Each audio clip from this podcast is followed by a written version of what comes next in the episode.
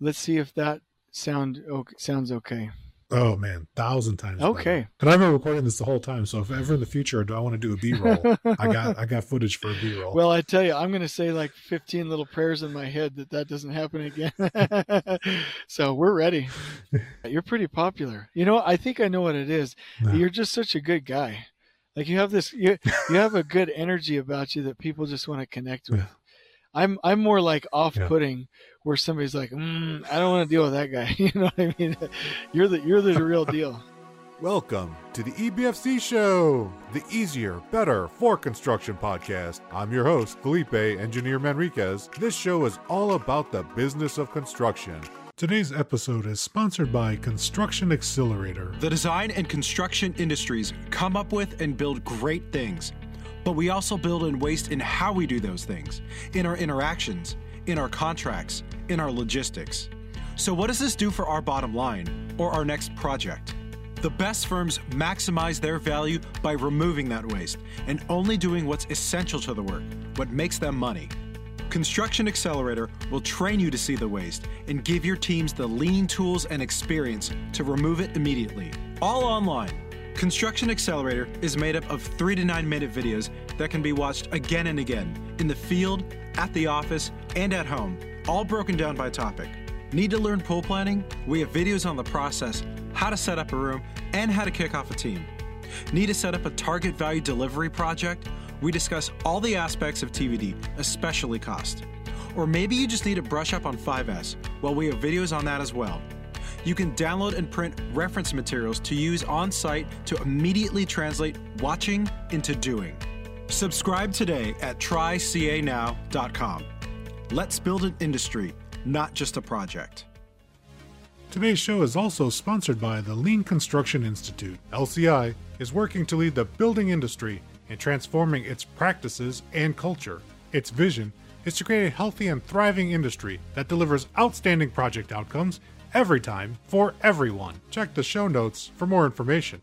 Now, to the show. Well, I always tell people like I come at it. I've been hurt so bad in my past in in the industry so that's where I come from with like real empathy for people that I work with. And luckily it does come across. And Does that go back to like the difference between sympathy and empathy, where like sympathy is, wow, you're, that's a tough, tough time, and empathy is, I'll go there with you. Is that what you're talking about? Yeah. In fact, the podcast episode on my end, I'm going to title it "Everyone Loves Felipe." that's awesome, Jason. I like that. I don't know about Jason's show, but I would love to have more comments to react to. So come on, bring it. Yeah, I, I agree with that. I get most of my comments either uh, LinkedIn direct messaging or email. Um, and and I it, yeah it's you know and and somebody said you know I listen to the podcast I'm sure this happens to you but but when you say share it or comment that doesn't register you know what I mean? It's yeah and so I I did a little part in the podcast the other day about how the LinkedIn algorithms work. You know at the end of the day it's it's not about popularity it's about sharing but I totally agree yeah. Yeah. Otherwise, it's just us yammering on when we could be answering questions, right? Absolutely. Like we're here to serve. And I think that's something that you and I definitely have in common. I saw that early in in the videos that you were doing. I was like, oh, Jason is into I think LinkedIn actually served you my way because we have some similarities in what you're doing and I mean we're both in construction, duh. But there's 11 million people in construction in the United States. So that wasn't the only thing. Welcome to the show, Jason Schroeder. Jason is a longtime LinkedIn friend. We met on social media. Thanks to the pandemic, it's brought us closer together. So we've become fast friends over the last year. Super happy to have you here, Jason. Thank you for taking time out of your busy day. And I'm robbing you from your family right now to be with me selfishly to share with the industry what's going on. Jason, please say hello and tell everybody a little bit about who is Jason Schroeder. Well, hello everyone. Thank you for having me on. I know that sounds kind of cliche, but really, thank you for having me on. And uh, so the the most important thing about me is I'm Felipe's number one fan. Like just just a hundred percent. So I I uh, so I'm a, a husband and a father of eleven. I'm in Phoenix, Arizona. I just started Elevate Construction. I'm passionate about changing the industry. That's not, you know, I hear I hear that a lot you know, I want to change the industry. And I think people are sincere about it, but literally, I'm I'm absolutely disgusted at the way we treat workers in this industry. And I feel like the progress will come from trained leaders and that families will be more balanced and healthy because of it. And so my vision is to work with people like you. That's why I said I'm your number one fan. To work with people like hmm. you to change this industry from coast to coast. And that's why the podcast is called Elevate Construction. I want people to have a fun, wonderful experience. And and uh, I'm on this Facebook um, group, I think is what you call it, construction superintendents. That sounds yeah, right. Yeah, and it's uh, construction superintendents, and and somebody said in the in the chat there, uh, and and posted a message. I'm a new superintendent construction. What advice would you give me? And you know, post after post after post was get out, don't do it, don't you know, you, don't ruin your life, become a project manager. And I'm like, no, no, construction can be fun. We know how to do it yeah. right. Let's get it done right. So that's that's a little bit about me. That's amazing. And yeah for those of you that don't know we'll put links to jason's podcast in the show notes to make sure you check that out I'm subscribed on iTunes, and I'm sure you can get it on many, many places, right, Jason? Yep, you can get it on Spotify and and SoundCloud and, and Apple and all of those all those uh, podcast platforms. In fact, I stole two of them from you, so I had my my oh, my producer awesome. add those two, so you can get it anywhere you want. yeah, Castbox for those in the United States that don't know is the number one podcast platform outside of the United States what brought me to asking you to come on to the show, and I definitely asked you, and, and you said yes without hesitation. I appreciate that. Is that uh, you are working to change the industry, and it happens with increasing awareness. Uh, for those of you that don't know, I'm going to have Jason's link uh, for his LinkedIn profile down below as well. You should follow Jason Schroeder. The content that he puts out on LinkedIn is game changing. Like it's number one, it elevates my day. Like I see the videos that you have and you put them out and you can't put out enough for me. I'm always, when I see them hit, I get the notification. I'm like, I got to check out this next video from Jason. The one recently that I remember that I really was like laughing out loud was the one about porta potties. And uh, could you tell people what was the inspiration for that uh, post? The the inspiration, well, I, I was uh, you kick me on the heel if I go to talking too long, but I, I flew to Florida and was doing some consulting with the, uh, a group in Florida, and I was walking a big 360 million dollar project with this really high profile general superintendent, and he was showing me where they were excavating for spot footings and they had done their control and they had this big you know just all everything about the job and really impressed and he was showing me his trailers and then a worker walked up and said hey, you know, just kind of tugged him on the arm. This was before COVID 19 and said, hey, just so you know, none of these bathrooms have toilet paper. And he took, he looked over, no, no, sorry. He looked at the worker and he was like, okay, I'll get somebody on that. Like really kind of, you know, curt and rude. And he looked back at me mm-hmm. and he's like, he started telling me about the building. And I'm like, well, hold on, hold on. like, time out. No. we need to go cut up our shirts or go to Walmart or we need to do something. We cannot do this. yes and and I just feel like I, I, keep saying we have a problem in construction. Our productivity is not getting better, and people will argue, well, it's not that bad, it's not this. And then my point is, and this is this is answering your question. Okay, I can prove to you that we don't have respect in construction, and that we still aren't making progress. And I can tell you one word: bathrooms. and then yeah. and then, uh, like it, a light bulb goes on, and people associate this concept and they realize, oh yeah, like we treat our workers like animals. And really, when you think about it, like it's no different than if you're, you know, we go look at uh, it's different. Don't let me be dramatic, but like if we go look at slave labor and, you know, in like the Middle East or in a third world country or something, and we look at their conditions, it's not too long of a stretch from a mental, you know, treatment standpoint with some of the mm-hmm. conditions mm-hmm. that we put our workers in. Not able to wash hands, no no clean bathrooms, not even a place to eat lunch, uh, disrespectful conditions, dirt, dirtiness everywhere. And that's why to me lean is heaven and our current condition is I, you might have to bleep this out but it's like hell. Like the place i'm yeah. not cussing but like so here we here we have these two opposite ends of the spectrum and my proof of concept that there's a gap there is bathrooms. I think that post exploded. Yeah. and if i could have liked it 10,000 times on linkedin i would have well i appreciate it. that i've definitely jason i've seen that. It's so true. It's that little thing that shows people's real belief about the work face. And I remember people, you know, in direct labor, and I've been in the construction industry myself for over 20 years, and just most of that time working for general contractors that had offices on site. So only once that I worked for a little bit where we were remote and not right on the site. So I had to use porta johns my entire career. I know exactly what you're talking about. And and we didn't, it's not like the general contractor had special porta johns for us. I mean, sometimes they did, but typically we had the same exact porta johns that the workers had. And, and, you know, it's 30 degrees below zero and we're trying to make something happen uh, in these types of conditions. It's insane what we're doing to ourselves. And then, and the, the, if you take the time to even listen to the vendors that sell that type of stuff, they'll tell you like, we have these like run of the mill, and then we have, there's levels of bathrooms. Mm-hmm that are have been available since portable bathrooms have been around. I agree. And people just don't take advantage of it or even think like, what message am I sending to my employees? What message am I sending to this crew? That's something that is so small yet so big. I agree. And I I think heaven's the right term. Like I'm right there with you, man. Like if we're out of paper everywhere, I'm ready to cut my shirt up too because nothing is worse than trying to work, especially in hard conditions and you can't take care of like number one or number two. I agree. Puns intended. I agree. You know, and I, I when you did the uh, lean blog presentation about uh, 5S, I, I really appreciated it because of the enthusiasm and the participation, the total participation of your workers.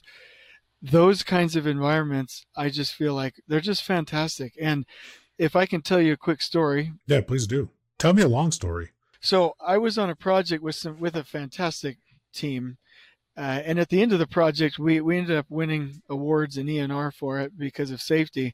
At the beginning, it didn't start out like that. the The restrooms, you know, graffiti everywhere, not well taken care mm-hmm. of.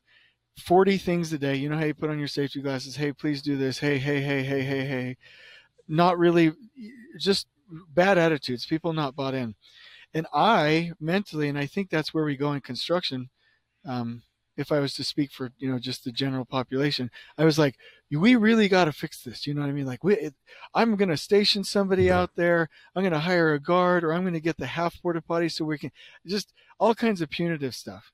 And then I feel like it was inspiration. Honestly, I feel like you know God was helping me with this, but it, and I, I had started reading Two Second Lean, so maybe the inspiration came from Lean but I thought, yeah, we might give Paul. We'll give Paul a little bit of credit for inspiring. Yeah, I, yeah, it, that's a whole other podcast. But the the thought came to me. Wait a minute, wait a minute. Let's make a deal with these these wonderful workers, these these these skilled craftsmen and women. So literally, this is exactly how it happened. Came and talked to the general superintendent. Uh, I was over the interiors and site work and a number of other things on that pro- big project. And I said, let's make a deal with him. Let's build bathrooms on level one and level three. And let's trick him out, running water, nice lunchroom. Let's get him, you know, clean professionally every day. Let's start huddling the workers every day and let's make a deal. And so he was like, okay, I'll let you try that, Jason. He's, this guy's fantastic. In fact, um, Mm-hmm. I, did a podcast about him the other day, but he was like, "Yeah, let's do it." So we we gathered all 210 workers, and I said, "Let's make a deal. Um, we're not treating each other with respect right now. We're going to build bathrooms. We're going to have extra toilet paper. We're going to have running water to wash your hands. Right. Nice lunch area. I'm even going to put signs up on the walls on how to change these things out. We're going to have you guys huddle on, on a daily basis. We're already huddling with our lean systems, our morning huddle, and we are going to go over and above and take care of you guys. And what I want from you is I want remarkable safety. I want you to clean up your areas, clean as you go. And I want you to really respect things and no more graffiti.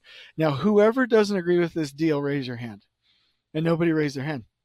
And immediately, immediately, the job ch- switched overnight because we respected them. In fact, there's this, uh, uh, you know, age is a protected class, so I have to be careful. But there was this really, really, uh, you know, seasoned old uh, uh, le- electrical foreman that came up and grabbed yeah. me by my shirt. Actually, a, a, buddy of mine, Jake Smedley, and I, he grabbed us by, by the shirt and said, "In 40 years, I've never seen anything like this.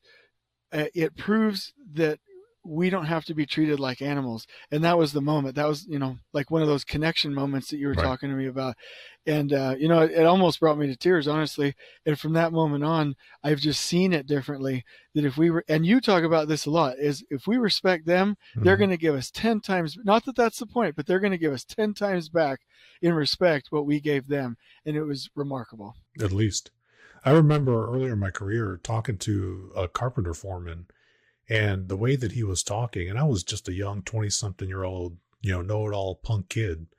And, you know, with a stupid engineering degree, what did I know? And this carpenter foreman was like, he's been around the block and then some. He could do things that, you know, I still can't do around, around my house. And I remember just the way he was talking, Jason, and he kept saying like them, them. And we were we were talking. I was doing overhead punch list. This was like super early in my career. You know, it's it's you know thankless work having to create a punch list. You're finding all the flaws. For those of you who don't know what it is, like there's ways to have a building turn over without a punch list. I know that now, but I didn't know that 20 years ago. And and the the carpenter foreman just kept talking about them, and finally I said, "Who's them?" It's like I'm brand new. Who's them? And he's like, "Management, them." people in the trailer. And I was like, wow, because I had just been listening as I was going around. We're trying to clear items off the list. And there was like a lot of anger in his voice. And I just remember being that young, like, ooh, don't ever get on this guy's Yeah. bad side because it's good.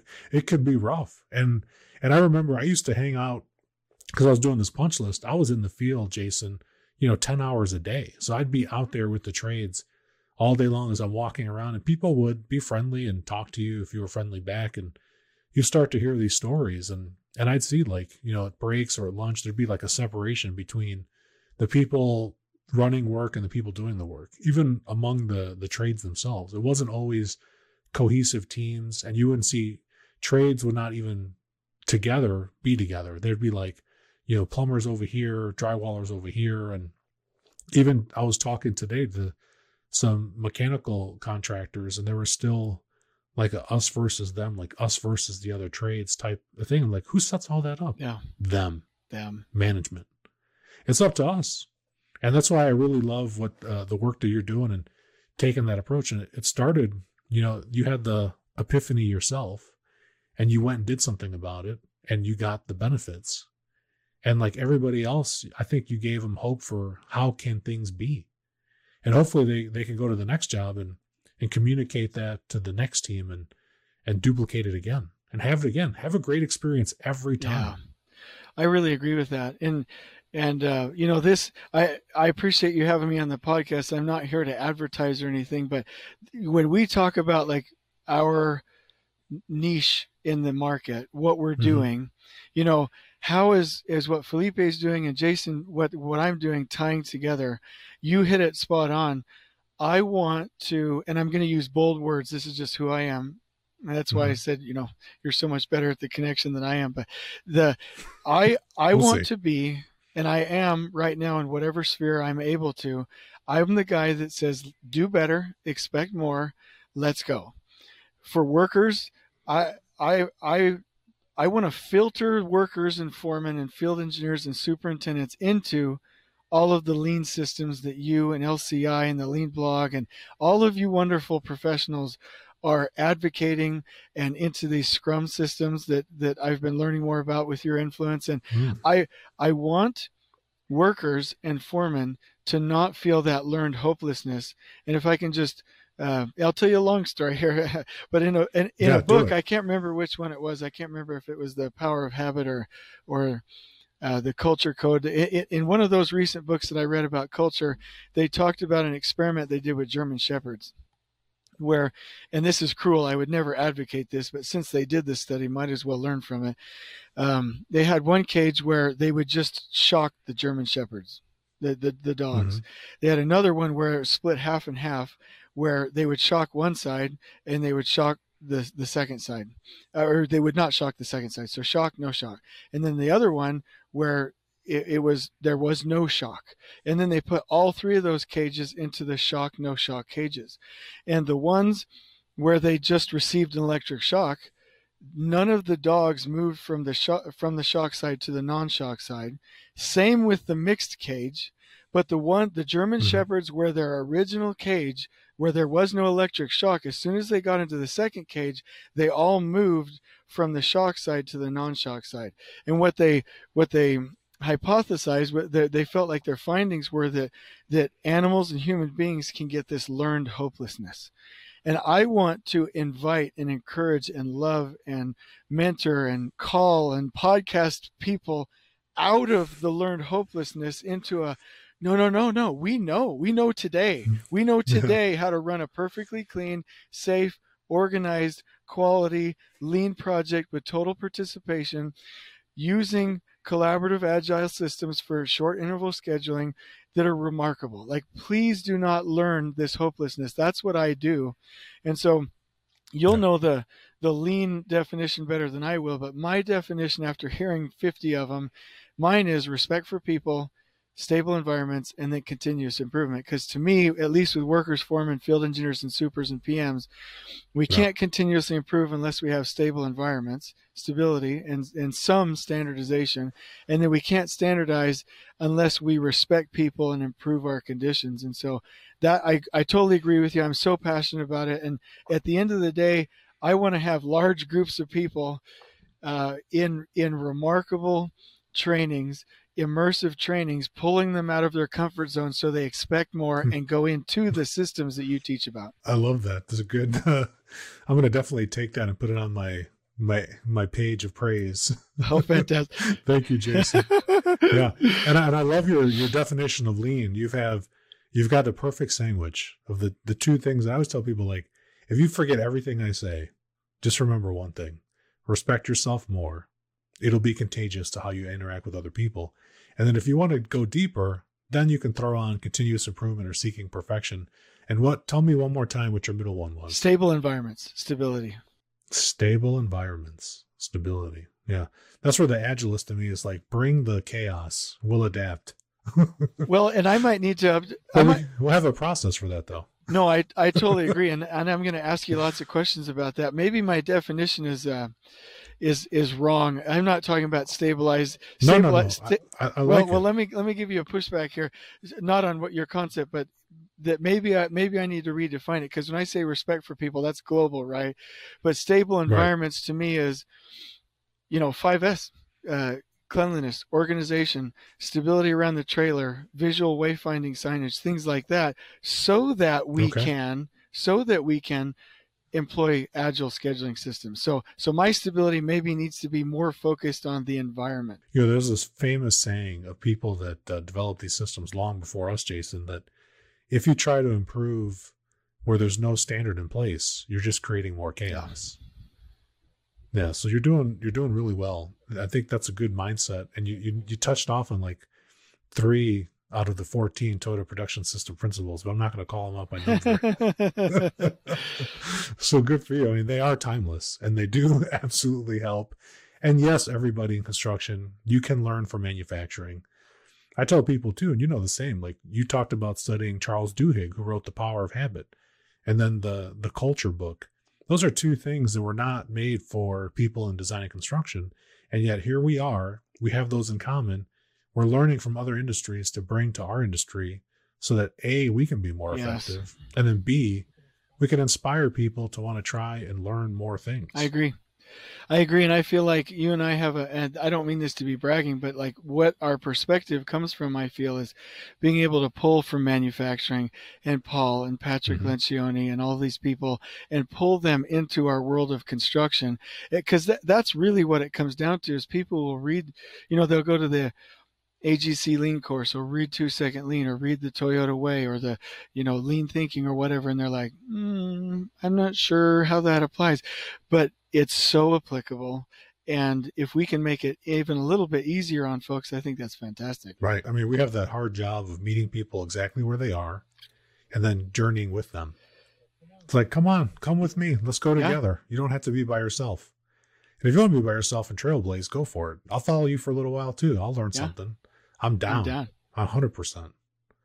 Yeah, no, I love it. I, I wanted to ask you too, like, you know, the uh the pace that you keep up on LinkedIn, I've definitely stolen some ideas from you for sure. Like it's been it's been great. I, I've started thinking more about you know that engagement with folks and i was telling i was talking to a guy at our office here in california and he works in visualization so it's i mean who would think you know 10 years ago that a construction company can have somebody that's dedicated 100% full time to creating visualizations but we have it we have it today in 2020 and uh, his name is andy and andy is like really good at what he does and andy and i were talking about you know why we do what we do and we both agreed like if we just had one person paying attention to us and getting some benefit, that'd be enough for us to keep oh, doing. yeah, hundred percent. And I see you in the same way. And and for those of you who are keeping score, Jason is kicking my butt on LinkedIn. He is far ahead of me, and and rightfully so. It deserves the people that that benefit from what you do and the engagement. I mean, you definitely leave us, Jason, better than we were. And like I said, that bathroom post, and you've had other posts too, where you you make me think every time in the videos that you share, which is not like by default, because sometimes I'm not thinking. Like I'll say right now, like I'm not thinking all the time. And and it, it's good because you see people engaging with the content and then you know that they're taking it back yeah. to their work. You mentioned on that 5S thing that I did for the Lean Construction blog. Danny and Manny were the two foremen that I got to hang out with, as well as I think it was Robert, who was our safety coordinator on that project in addition to the project manager, the concrete superintendent, some other folks, but but the two people that were leading the trades, I mean the the takeaways, I still hold it near and dear right here. And I can remember it was Mandy told me, he said, I've been doing this for over two decades myself. And he's aging way better than yeah. I am. and he said to me, he's like, no one's ever asked me, what do I yeah. think? And I told him, I was like, I put my hand on his shoulder. This was before COVID also. And I said, I'm so sorry that it's taken this long for somebody to ask you what you think.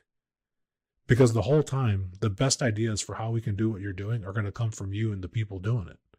Like occasionally we'll get the spark from being disconnected, but more often than not, like who's going to tell them better than they know? I totally agree. I totally agree. And, and to your point, um, you know what gave me and i hope it's not a big deal to mention a couple of really good companies. You know i love i, I no, love go for it. You name anybody you know, i love mccarthy. I i worked for dpr for four years. I love dpr i love their culture uh, of lean. And um, the one thing that got me to see what you're seeing about scaling and making it worthwhile mm-hmm. and being able to connect you know even if it's just one person um, i had taken and i hate that all these stories are about me but that's all i know but uh, Hey, this is your show, hey, Jason. I'm interviewing. Then on you. we. This is your time to on shine. we go. Then, the DPR had a had a training called PSPP, Planning, Scheduling, and Production Planning. Um, I did the Lean Core eight week course, the facilitated course, the AGC certification, and then read a ton of books. And there was something else I can't remember, but it all came together. Um, and I said, "We're gonna just go try this on a job." And we did everything. And I was, you know, in our roles where we're bouncing around, we don't get to do much of that. But that was a job where I was there 20, not 24. Uh, I was there every day. I was there every day. We were able to implement it. It was great. And people would fly in to check it out, much like they do with you when you you know, you're touring people around. Mm-hmm. And then they took an idea. Let me give it to you, uh, which which is not new. You know, we have roof kitting and room kitting and all mm-hmm. these kitting that you know procedures that we have in construction we did room kitting where we coordinated everything in wall in this laboratory and it, like mm-hmm. literally everything and we printed that lift drawing. It had a revit background and then it had all of the Bluebeam markups from the trades and the lab consultant and the designers had reviewed it. So we laminated these and screwed them up on the wall we didn't screw it up. We screwed them up on the wall yeah. with the dry. You fastened we them fastened to the wall. Them, yeah. yeah. For the non-English speakers, fasten to the yeah. wall oh. with adhesive, likely. Uh, no, well, they actually use screws, but we put them. We put the, we put these coordinated drawings on the wall, and and the inspectors and everyone roughed in from that because you know we all know whether it's medical or lab there's equipment mm-hmm. architectural mm-hmm. electrical and everything shows different heights right it's it's a mess so we did that and we made people and it, it was made and i'd love to talk about talk to you about that that sentence in a, in a, in another time but we made people at the beginning until that was voluntary uh, we made them pre-cut and and prefabricate most of everything. And then somebody toured the job, and then all the way across the country, I see a video that comes out where they took that and then they brought everything out in a little blue box like the little tupperware and uh, it, they had all the conduit wrapped up all the back boxes the the putty pads everything just right there and it had this little bill of materials and you they brought the box in and then it pre-kitted in because they, they they didn't get have the time to bring in pods right? Prefabricated rooms. Yeah. and they, it was all there. And they had- they had a barcode system. They had a supply chain uh, management system for these little blue boxes. And i'm like oh my gosh.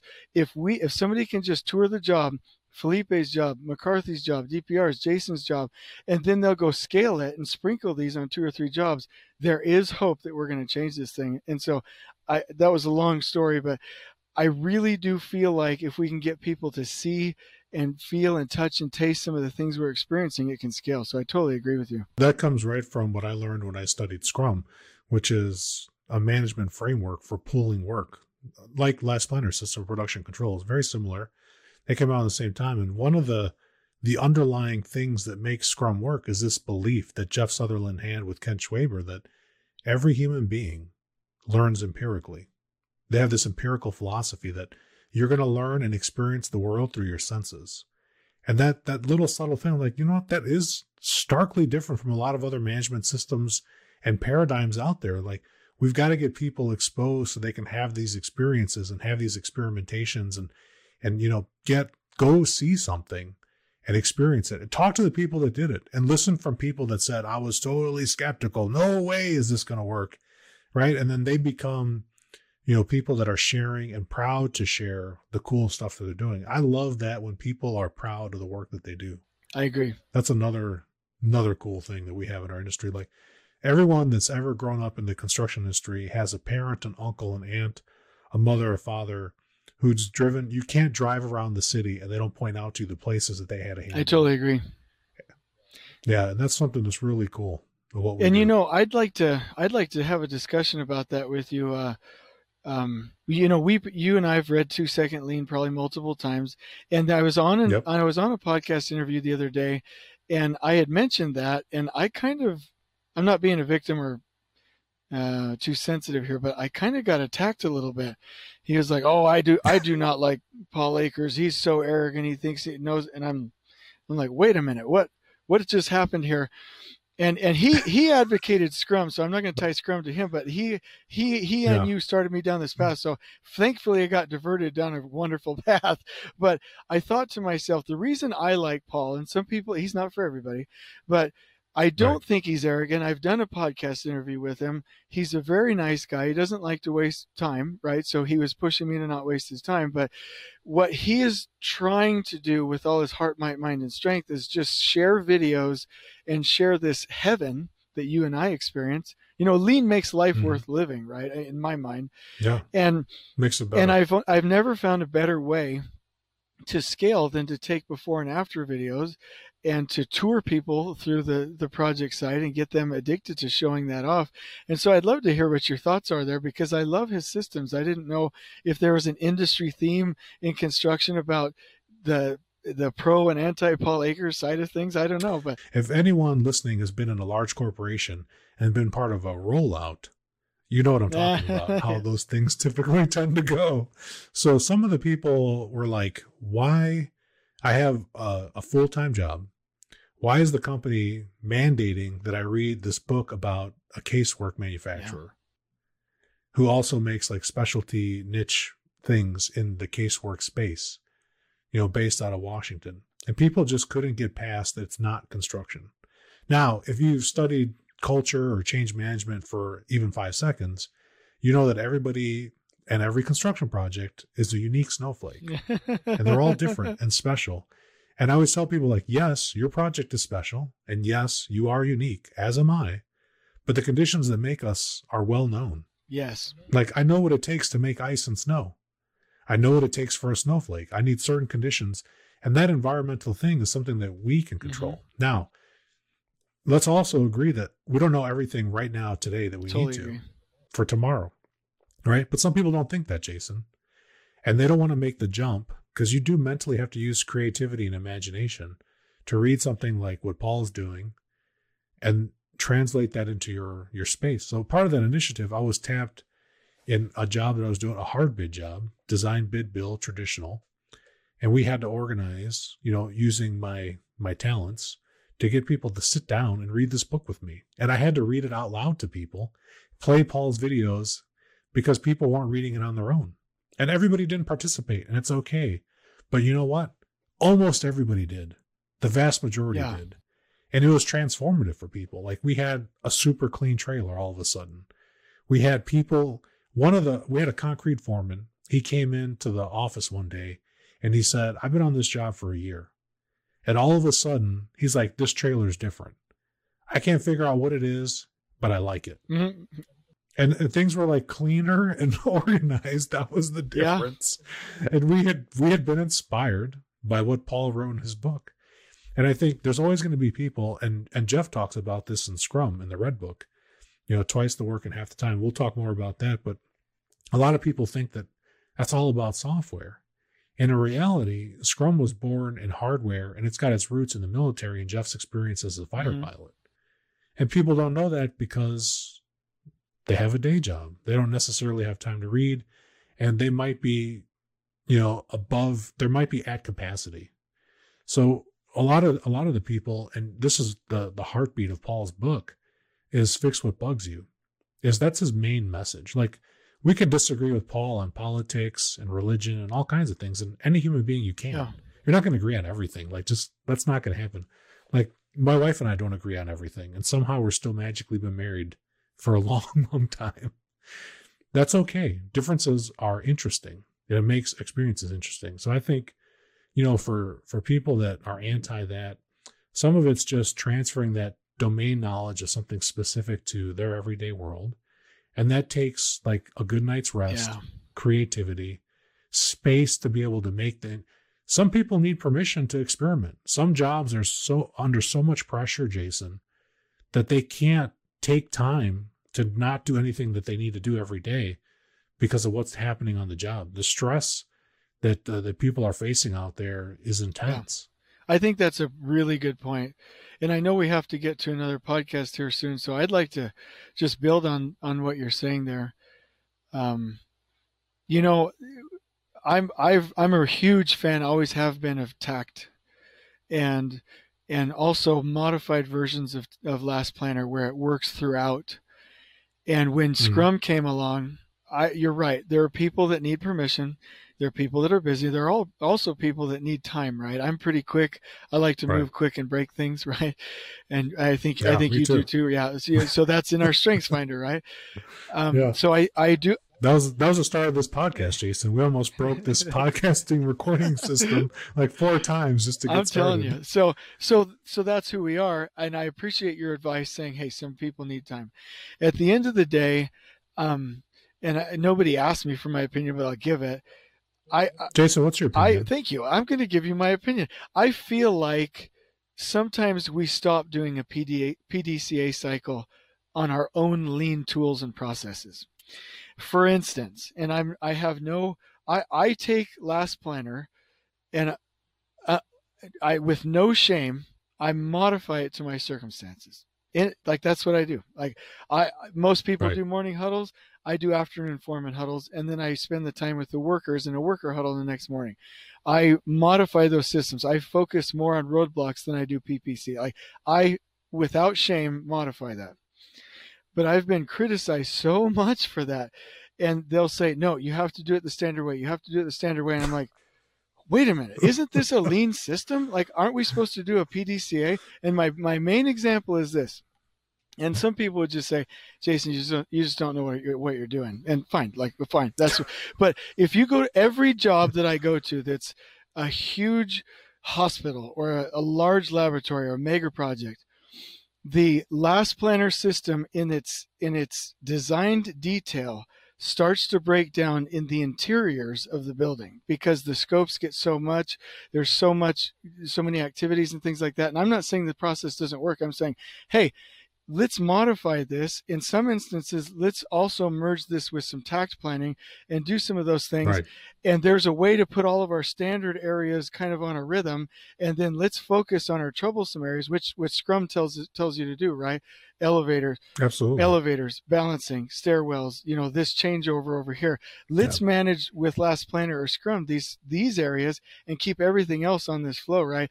And people will like literally yell at me and I'm like, we in the lean world can't, you know, just like Christianity adopted paganism, we can't have, you know, lean adopt our old fangled th- fashioned ideas of just do it this way and without modification. I'm like, no, no, no, time out. We need to modify. We need to be a little bit more adaptable, agile to use your words, right?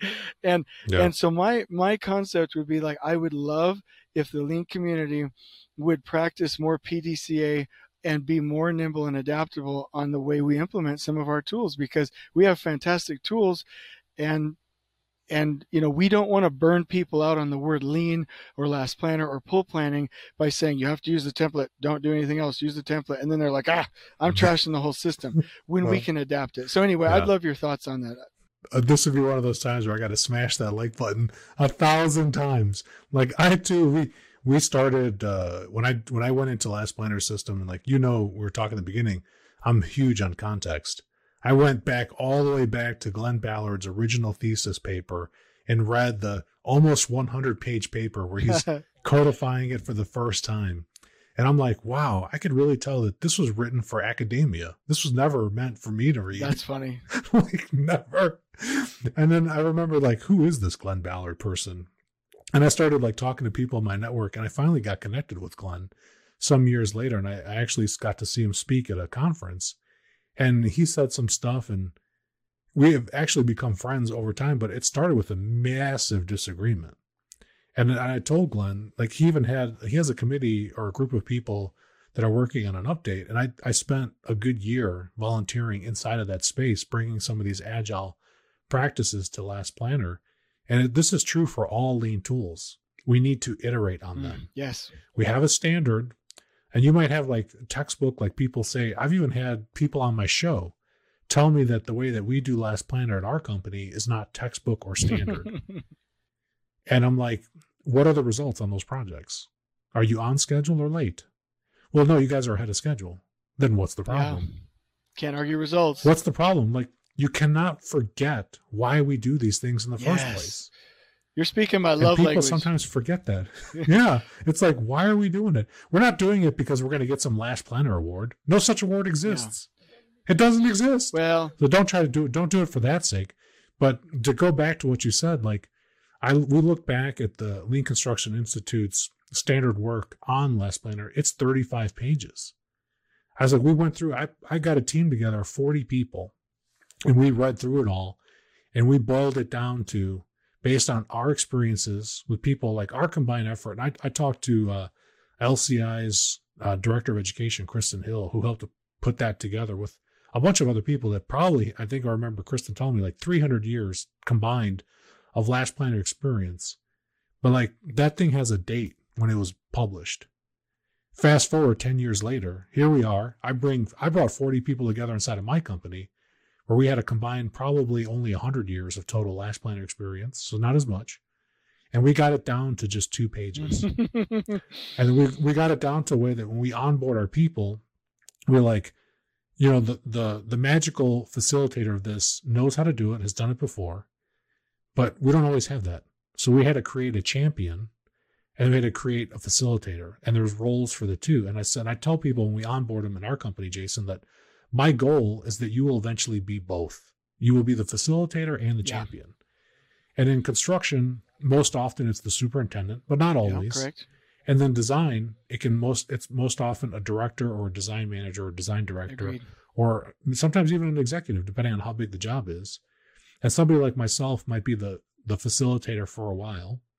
It can even be a project manager, or sometimes it's been engineers.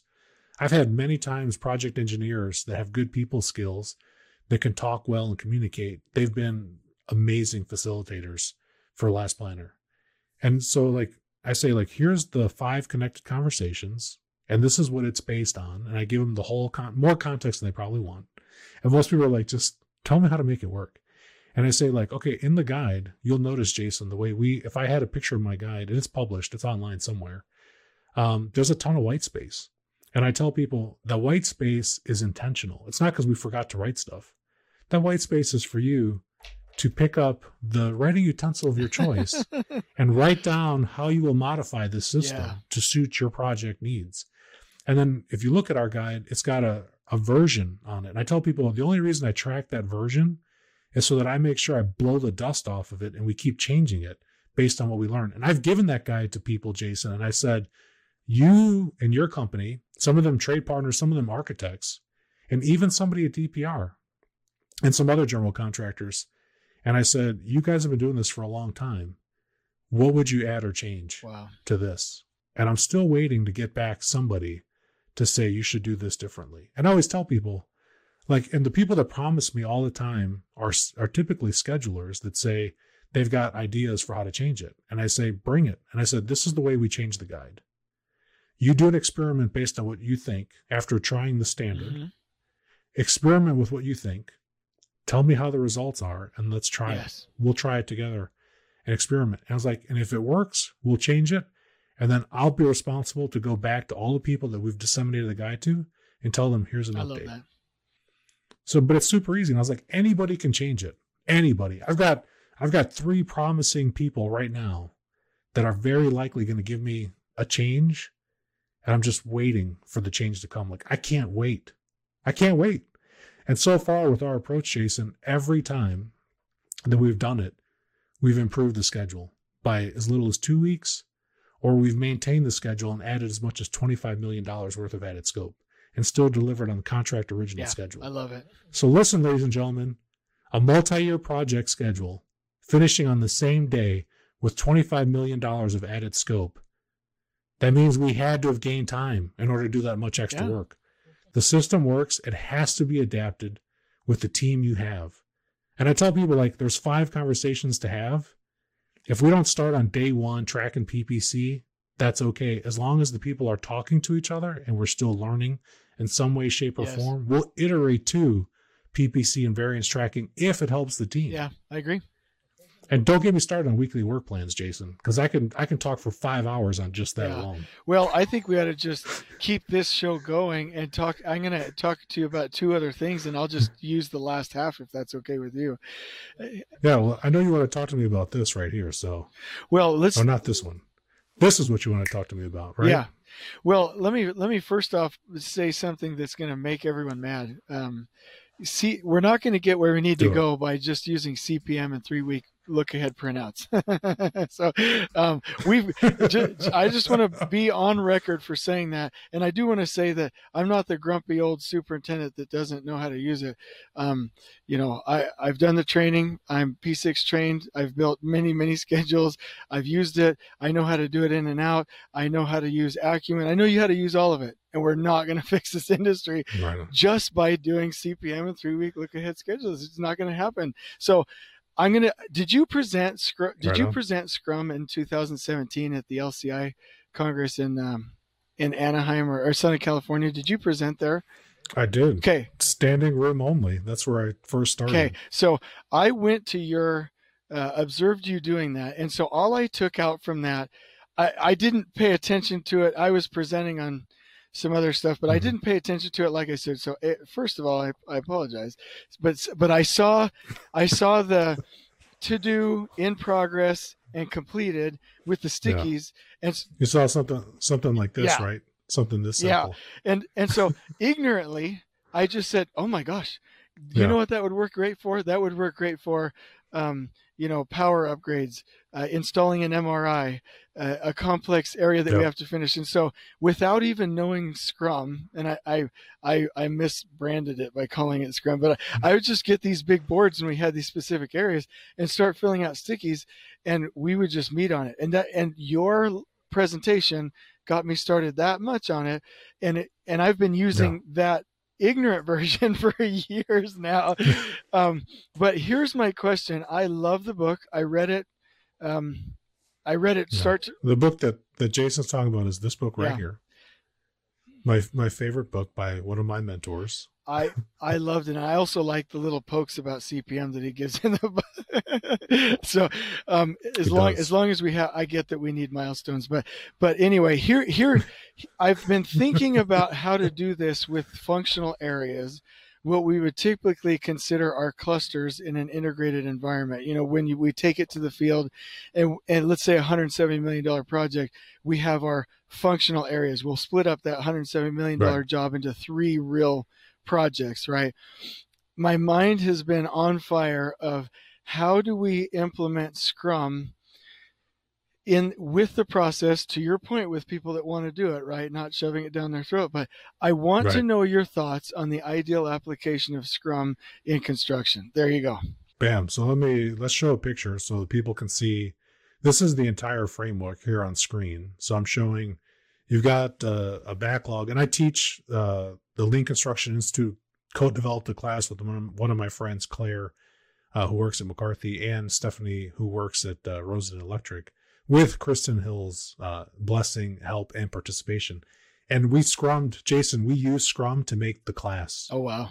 we scrummed the class and i got pictures of it it's in the it's in the presentation it's a two hour very fun highly charged animated hands-on and and in that presentation i show here's the scrum framework you can see all the parts of it. Uh, the only thing i need to add to this drawing is the goal.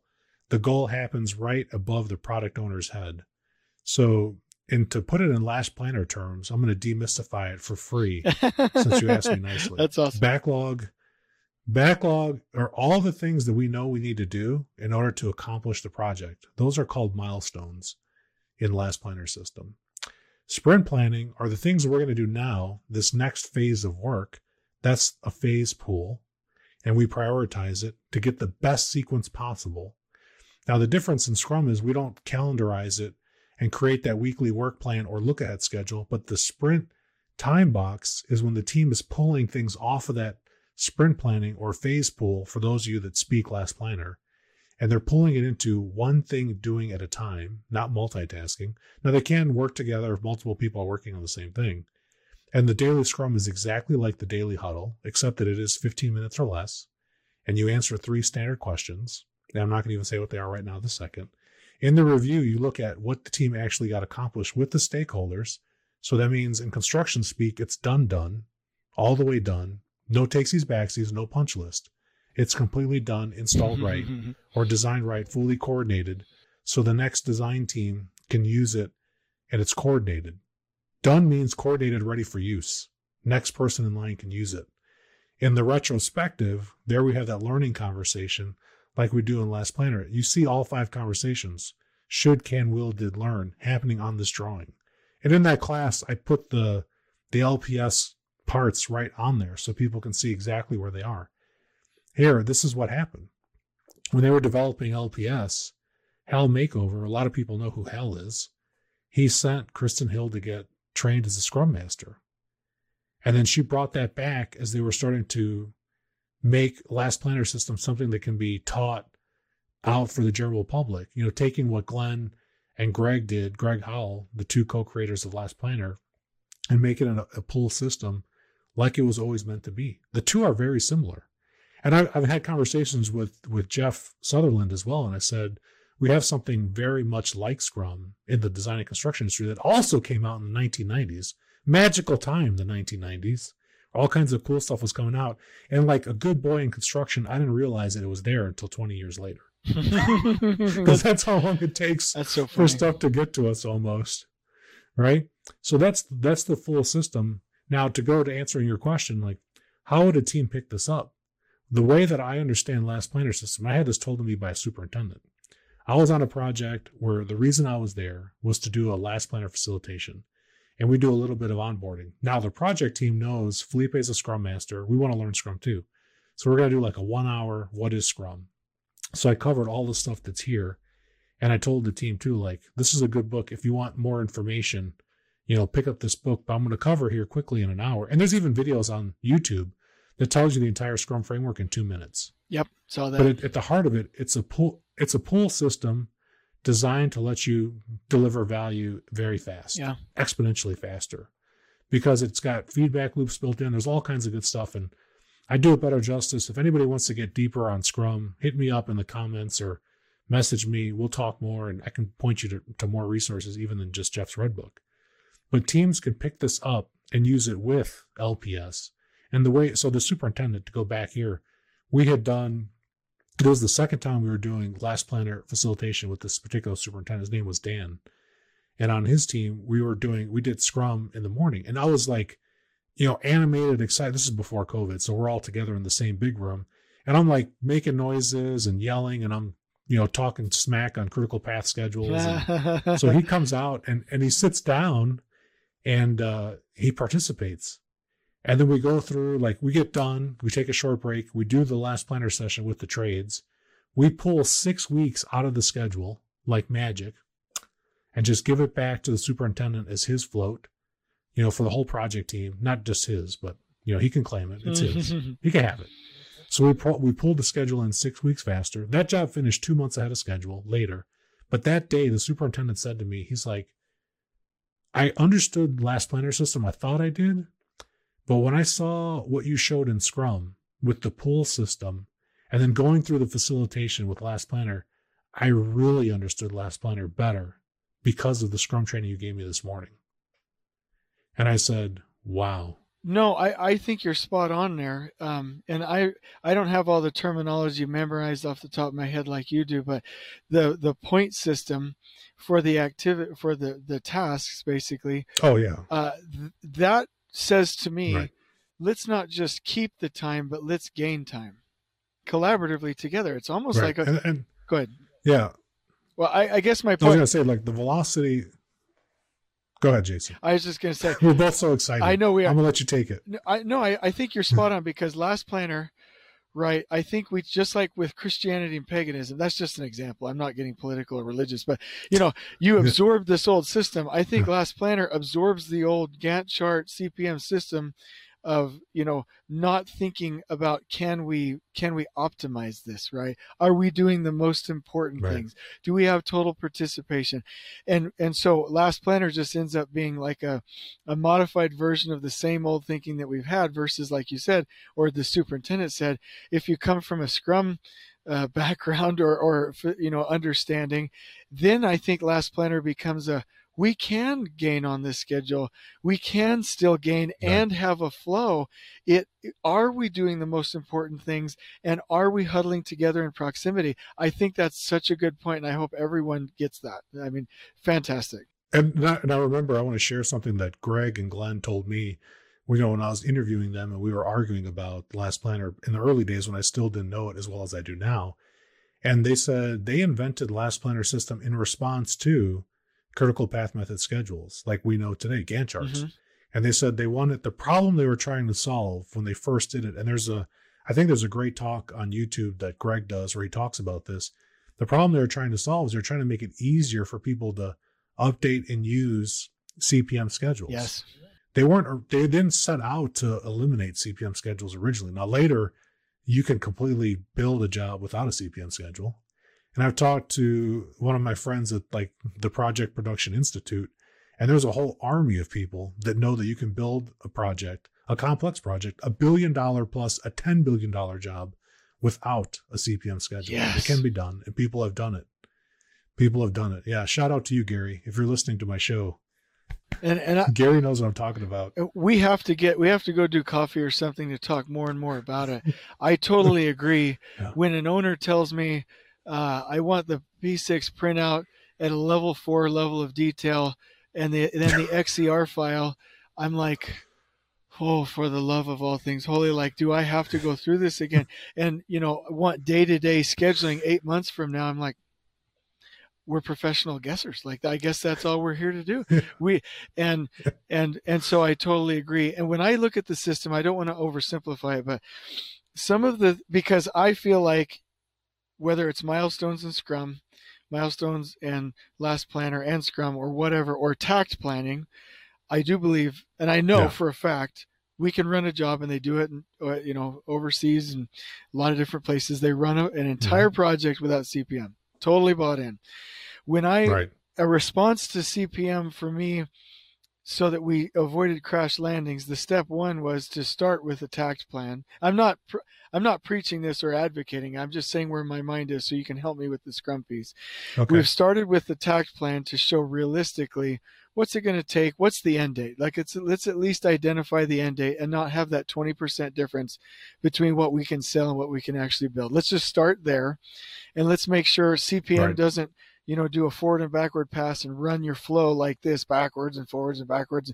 Let's make sure at least you have Mhm. a realistic flow, right? And then if Right. there are areas that run nicely on takt, I usually leave them in those modified systems and then focus last planner or scrum whether you want to say from the critical path or, or you want to not say it like that, but the most critical items.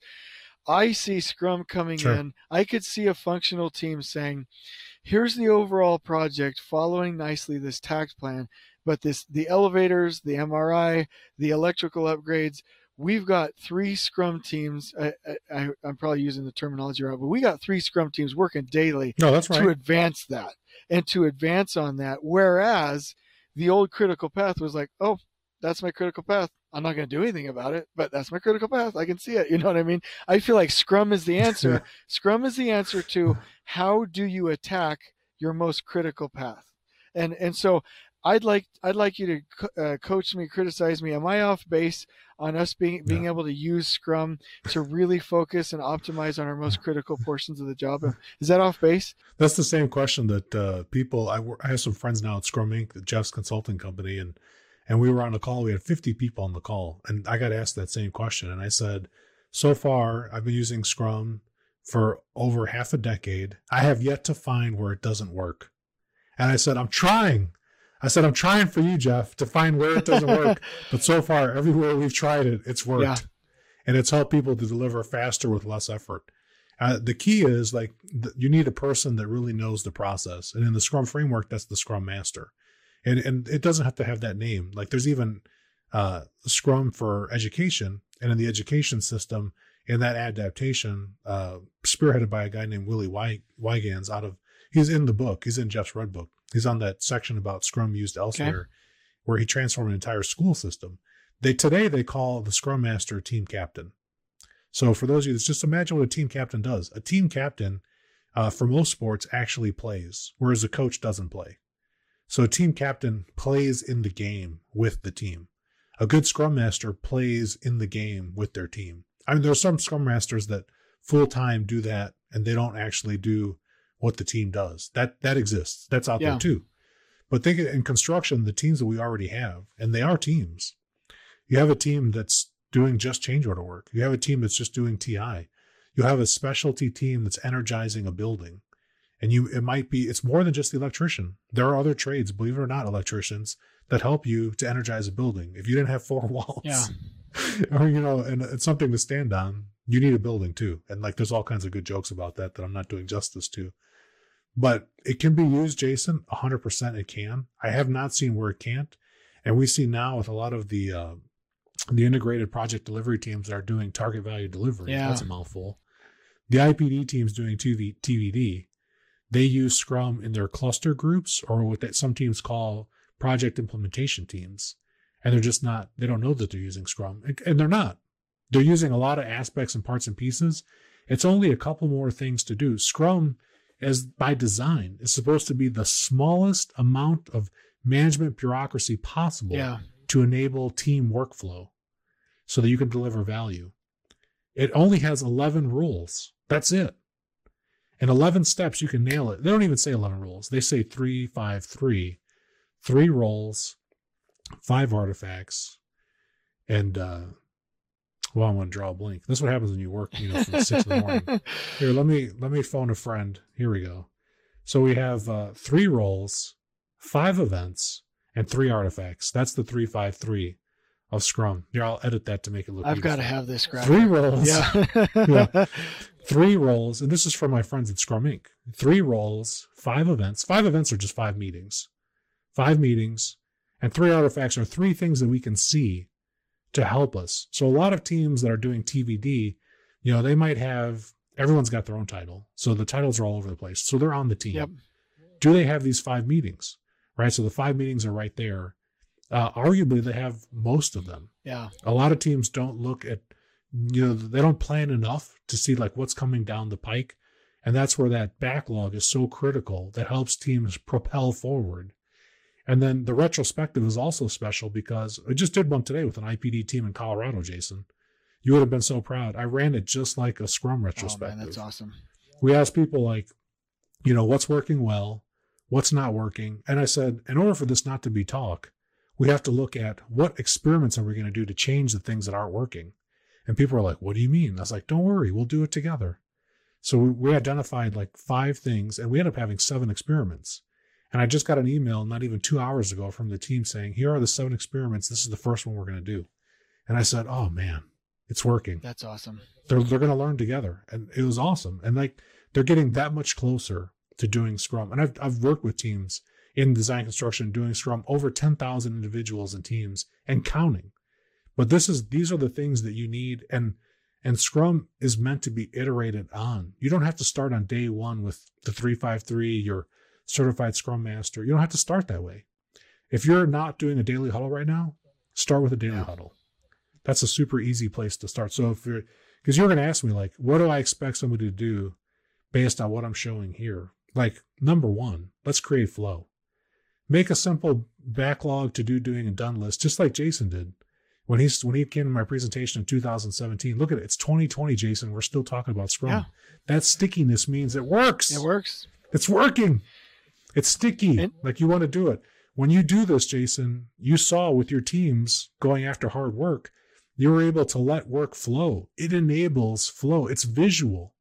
Just like we learned. Jeff told me, he said, one of the most important things for people to understand how Scrum works is they need to understand lean. He said that just like two months ago. He's like, Felipe, people need to understand lean better so that they can have really good Scrum. You know, and, and And so, like, that, that's another book. I just want to plug, you know, this book. Two authors here. This is Lean. This really talks about, in a meaningful, easy to understand way, how to improve flow on your projects. I highly recommend this book, and and this book has been used in many industries, including uh, healthcare. But there's, there's a lot of construction examples. Is written for construction people. Yeah. So check this book out. This is Lean. Uh, you know, check out the Red Book if you want to learn more, and definitely subscribe to Jason's podcast, my podcast. Hello. and you know, just in case you're like, how do I stay in touch with you, Felipe? Well, I'm gonna just make it visual, just like we do on Scrum. You can get me here, you can get me here, or you can subscribe to the podcast. It's on YouTube too. If you like this video and you don't want to listen to it while you're driving, check it out right there. Many ways to consume. Because we want to make it visual, make it easy to get people engaged and have some great experiences, right, Right. Jason? Totally agree. And in fact, uh, th- this is lean. I've direct messaged on LinkedIn the authors two or three times asking them for permission to record it on audio so I can send it to people with no to no avail. But it's uh, it's it is fantastic. And and I I I'll give you some commitments. I will I'll take the Scrum Master training after I read the book that you recommended. Uh, when we in pre-construction, I'm do, using Scrum now Mm-hmm. and uh, it's going to be a mainstay in everything I do. It's fantastic, and so you've uh, you've changed a, Yeah. a, a portion of my life to make it more remarkable and faster, relevant, and uh, and just thank you. You're welcome. That's what uh, that's what I do. And like and just like Jeff, and for those of you that don't know, Jeff gave the framework with Ken Schwaber, the co-creator of Scrum. It's free. It's in the public domain. Like we'll put a link to the Scrum guide in the show description. So if you want to read, and there's even an audible version of the Scrum guide, Jason, so you can listen to somebody read it. Yeah. I just wa- I just I'm going to to. send you a flash drive and just ask you to download everything. do you do, do you have time for one more question before we close out? absolutely, So absolutely. so I want to touch briefly on the you did this in the lean blog which I thought was fantastic. You repeated which is appropriate. You know, Patrick Lencioni says you have to repeat it over and over and over for people to get it. You repeated probably 30 different times. You can't force, you have to do it when people want it. And so here's what I'd like Right. to share because I'm going to use the latter latter half of this audio on my podcast. You can split the you can use the whole thing on yours or whatever, but I I really want to Yeah, know I will. I want to know uh, your thoughts on that so we have a deeper understanding and can learn from some of your pain points that you mentioned. Also, knowing that I'm kind of a bull in the china shop, I'm more of the you know, Dean Graziosi says marketing is about ref- repelling people that that don't like your brand and attracting those that do. The people that like me are the ones that want to go Yeah. fast, break things. They want to be pulled out of their comfort zone. I must and will and commit to having more connection like you do to everyone by focusing on when they're ready and asking for it. So would you talk a little bit about that before we close out? Yeah, absolutely. So I learned that lesson the hard way, Jason. Uh, when I first got into this, I was, uh, you know, working over 100 hours a week, seven days a week. I was on a classic trajectory to burnout. And there was a, a director had given a presentation, and he said uh, he shared all these lean manufacturing things. And the people, you know, back in those days, it was the, you know, late 2000s they just weren't interested because we were a successful company at the time. We were doing just fine. And here's this person trying to show us a different way to do things. And people are like, nah, we're going to resist that. There's some good things there, but he hit me just at the right time. He said uh, at the end of the talk, he'd showed like these examples. He had some of the people from his projects talk. And the one thing that I saw in the people that were working on his jobs is that A, they were all happy. And I was like, and they didn't, and B, none of them looked tired. And I was drinking at the time, like I, I lose track, but I think it was like a cup 13 or cup 14 of coffee to stay awake after working, you know, the past seven days and then coming in for an all day conference and sitting down. It's tough to work all day and put that kind of hours in and sit still. Mm. It's really tough. Like you see people in the construction industry. I've even heard this from people helping LCI with their annual congress. The hotel people tell me never in the history of any conference we've ever done has anyone drunk as much coffee as people in the construction industry. What's wrong with you people? That's funny. I was like, we work a lot of hours. So I, I went up to the gentleman, his name was Mike, after his talk, and I said, Mike, something is going on here. Like, I don't know what it is. I want in on it. And he said, Felipe, you have to read a book. To, to we have a little Wow. group that we get together, and if you understand, if you want to understand what we're talking about, you have to read a book. And I said, No, I'm not going to read a book. I told him, No, I'm not reading it. And he said to me, He's like, Okay, you don't have to. He's like, But then you can't join. And he said, Or you can join. He said, and then he said, well, He's a really nice guy. He said, Or you can join, but you just don't, you won't know what we're talking about. And he's like, I want you to join and be successful. And then, and then he talked to me about, he's like, I've heard that you do good work, but it looks like you work a lot of Yeah. hours. And he said, he's like, what does your family think about that? Mm. And I said, okay, Mike, you got me. What's the name of the book?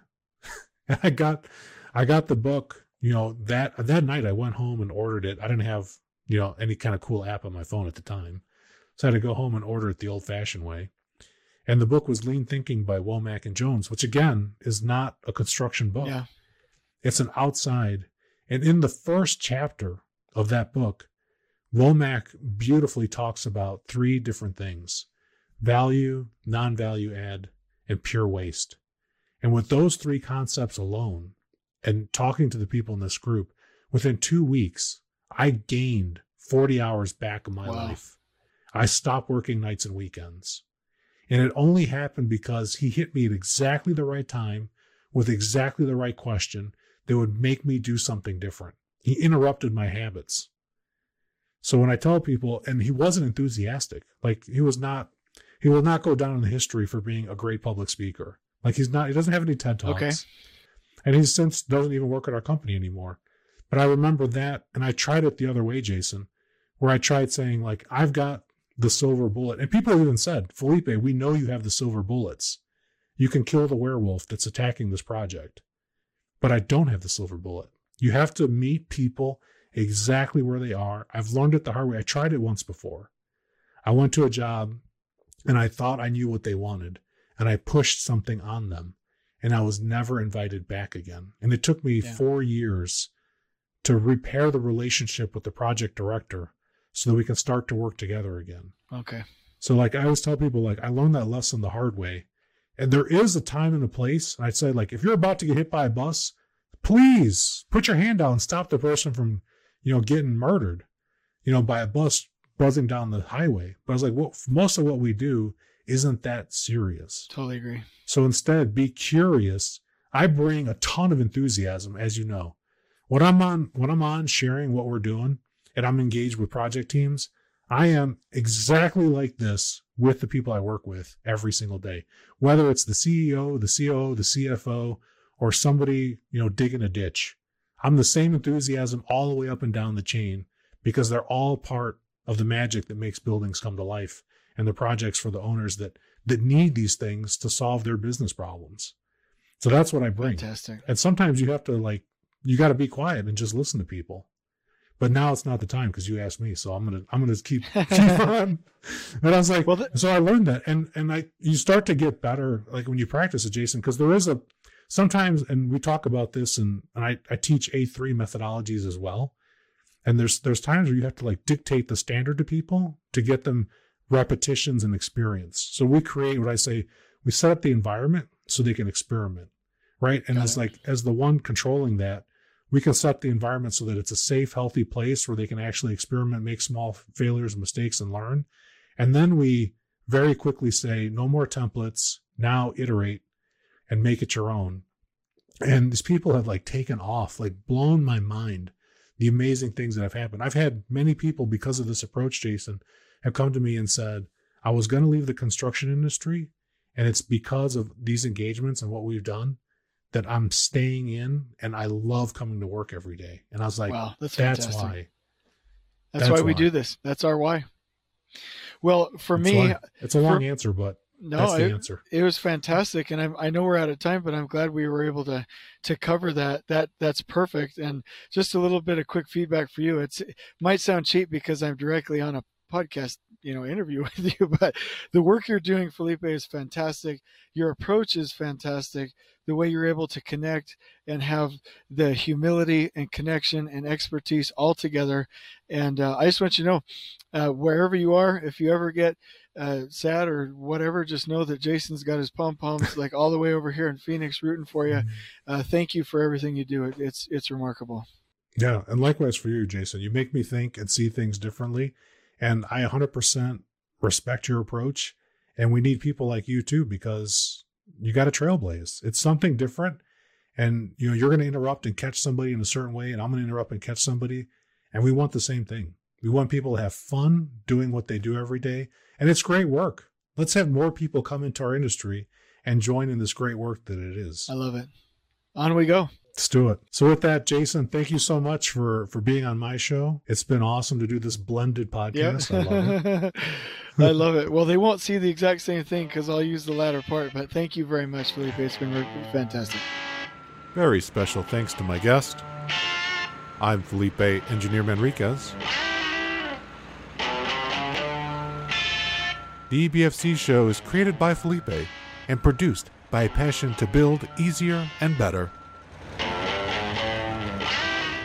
Thanks for listening. Stay safe, everybody.